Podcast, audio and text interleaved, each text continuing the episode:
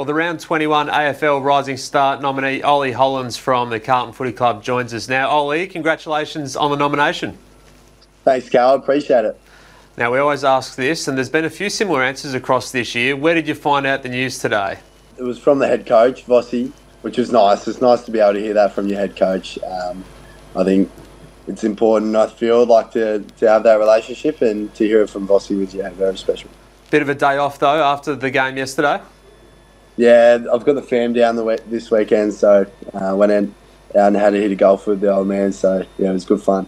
You're just saying off air that uh, it was a draw in the golf yeah. clash with your old man, uh, your old man Ben. Yeah, I've never beaten him before actually, Cal. So um, he's a pretty handy golfer, but yeah, it was that finished with a draw, so pretty disappointing actually. How's the body after what was a great win on Sunday against the Saints? Amazing to come back and, and keep the winning streak alive. No, the body's good. Yeah, pulled up well. Um, good, nice to get out and um, get out and about today. But yeah, no, it was a pretty physical game yesterday. Um, very high pressure, and um, yeah, no, I feel good going into this week against the D's. You've looked really comfortable since you come back into the side after the collarbone injury. What work did you do on the sidelines, not only to get the injury right, but also to keep improving as a player?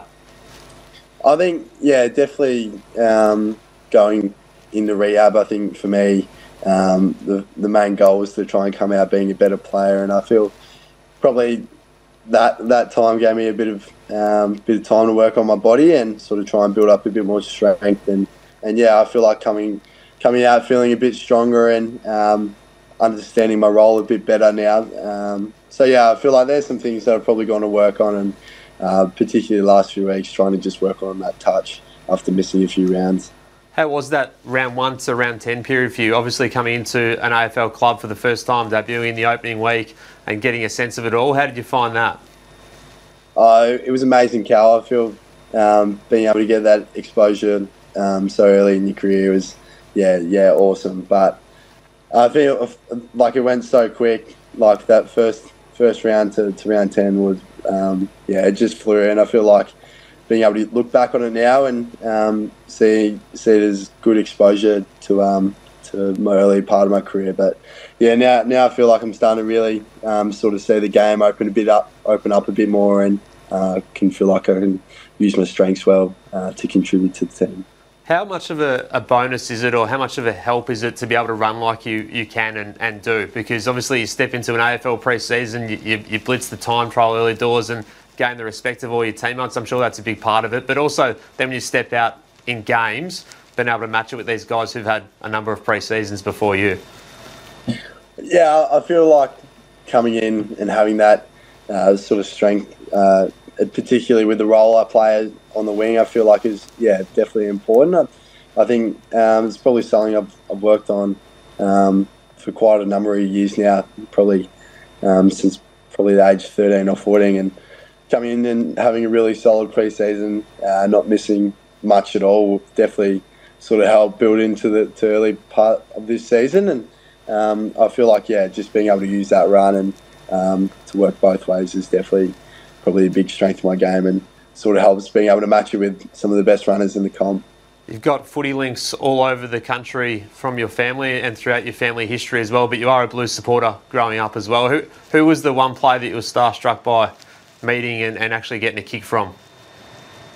Um, I think particularly early in my first week, I think some of the boys like definitely Walshy and, and Charlie Curnow and Harry McKay and Cripper were definitely some a few to name that um, first meeting them I was definitely starstruck. But no, it's been amazing just to be able to play with them and um, particularly being a blue supporter growing up, they're, they're the guys you look up to. So no, it's been great being able to play alongside those boys. Are you in the position when you get to a club you actually know already so much about him? It's like you have to hold it back a little bit. Like you would have known Walsh's stats off by heart. He's rising star in his first year, all the rest.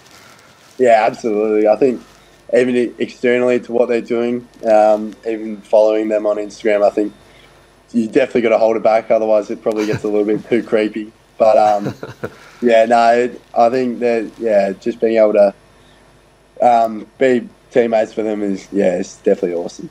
We hopefully see Walshy back in the side in the next week or two from his hamstring injury. But there's finals on the agenda now as well. How exciting is that to potentially be a part of?